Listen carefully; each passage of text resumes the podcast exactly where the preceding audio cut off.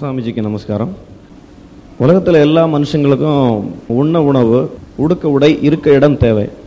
இப்போ நீங்கள் யோக சாஸ்திரத்தை சொல்லும்போது சந்தோஷமாக இருக்கிறதுக்காக யோகம் செய்கிறோம்னு சொல்கிறீங்க ஆனால் அதே நேரத்தில் நம்ம வாழ்க்கையில் இந்த மூணு தேடல்களையும் சேர்த்துட்டு வாழ்ந்துக்கிட்டே எப்படி நிம்மதியாக சந்தோஷமாக இருக்கணுங்கிறத நிறைய ஆன்மீகவாதிகள் பொதுவாக வளர்க்குறதில்ல அதனால தான் மக்கள் குழப்பம் உணர்ச்சி இருக்காங்கன்னு நான் நினைக்கிறேன்.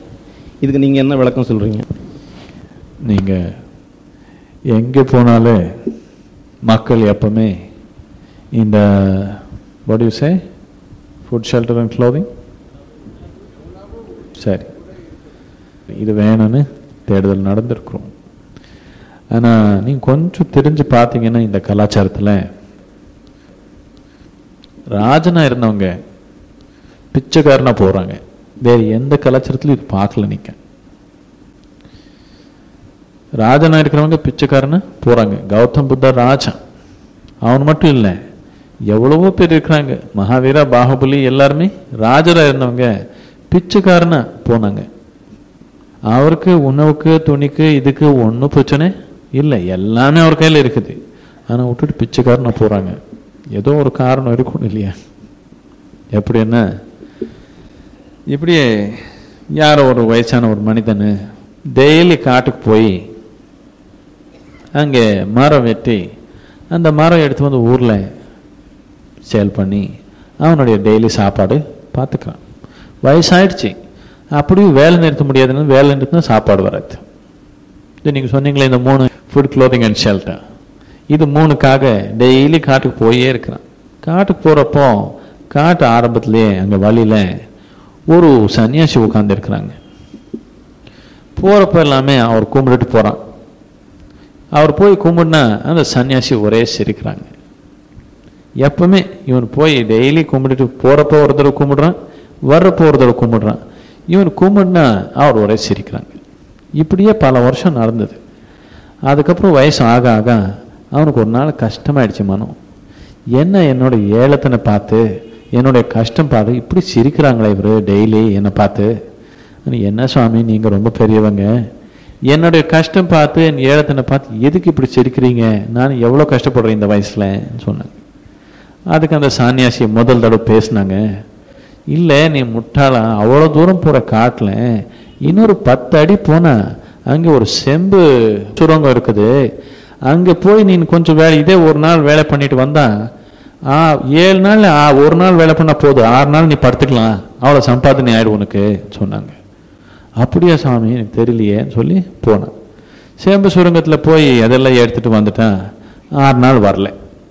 ஏழாவது நாள் திருப்பி வந்தா திருப்பி வந்து கால் கும்பிடுனாங்க ஒரே சிரிக்கிறாங்க. என்ன சிரிக்கிறாங்களான்னு திருப்பி போய் இந்த சேம்பு வேலையே நடந்தது வாரத்துக்கு ஒரு தடவை ஆறு நாள் படுத்துக்கிறாங்க ஒரு நாள் வேலை. இப்படி நடந்துருச்சு. அதுக்கப்புறம் ஒரு நாள் கேட்டாங்க என்ன இன்னும் சிரிச்சே இருக்கீங்களே? நான் செம்பு சுரங்கத்தில் போய் எடுத்து வந்திருக்கேன். இன்னும் என் பார்த்து சிரிக்கிறீங்களே என்னன்னு? ஐயோ முட்டாளா? இன்னொரு நாலு அடி போயிருந்தான். வெள்ளை சுரங்கம் இருந்ததே அங்க போகாம இதுலயே போறிய நீனு அதை பார்த்து சிரிச்சேன்னு சொன்னாங்க. சரி போய் வெள்ளி எடுத்து ஆரம்பிச்சிட்டான் இப்போ வா ஒரு மாசத்துல ஒரு நாள் வேலை முப்பது நாள் பார்த்துக்கிறது சுக்கமா. வெள்ளி சுரங்கத்துல போய் மாசத்துக்கு ஒரு தடவை போய் எடுத்து வந்துட்டான் முப்பது நாள் சாப்பாடு பிரச்சனை இல்லை. இப்படி வாழ்க்கை நடந்தது. மாசத்துக்கு ஒரு தடவை வந்தப்போ எல்லாமே கால் கும்பிடுனா திருப்பி சிரிக்கிறாங்க. என்ன இன்னும் சிரிக்கிறீங்க என்ன பார்த்து? கேட்டாங்க. அதுக்கு சொன்னாங்க இன்னொரு பத்தடி போயிருந்தா தங்கத்து சுரங்கம் இருந்ததே நீ என்ன வெளியிலேயே உட்காந்துருக்கிறேன்னு சொன்னாங்க. ஐயோ அப்படியான்னு சொல்லி போய் தங்கம் எடுத்து வந்துட்டாங்க. வருஷத்துக்கு ஒரே ஒரு நாள் வர தேவைப்போம் வருஷம் எல்லாமே சுகமா இருக்கலாம் நீன்னு சொல்லிட்டாங்க. வருஷத்துக்கு ஒரு தடவை வர ஆரம்பிச்சான். வருஷத்துக்கு ஒரு தடவை வந்தா பார்த்த பேர சிரிக்கிறாங்க. இப்போ இவனே புரிஞ்சுட்டான். ஓ இதுக்கு மேல ஏதோ இருக்கும்னு கொஞ்சம் முன்னாடி போய் பார்த்தேன். அங்க வைரம் கிடைச்சிருச்சு. கையில் இவ்வளோ வயரை எடுத்து வந்து சுவாமி இவ்வளோ வயரை கிடச்சிச்சு நீங்கள் உங்களால் உங்க கேட்காமயே பத்தடி முன்னாடி போயிட்டேன். கால் கும்பிட்டேன்.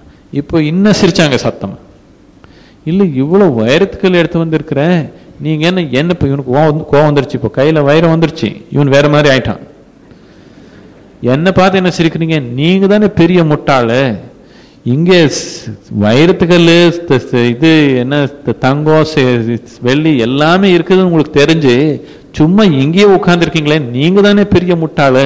கேட்டேன். அதுக்கு அப்படின்னு இதுக்கு மேல எதனால் இருக்குதா? கொஞ்சம் சந்தேகப்பட்டான். ஆமா அதுக்கு மேல நான் அதனால தான் இங்க இருக்கிறேன்னு சொன்னாங்க. அப்படி எப்போ சாப்பாடு இல்லையோ நம்ம வாழ்க்கையில சாப்பாடு எல்லாத்துக்கும் உயர்ந்த தன்மையாக இருக்கும். டெய்லி சாப்பாடு வந்துருச்சுன்னா சாப்பாடு பத்தி நமக்கு கவனமே இல்லை. இன்னொன்னு வெள்ளி இப்போ நமக்கு.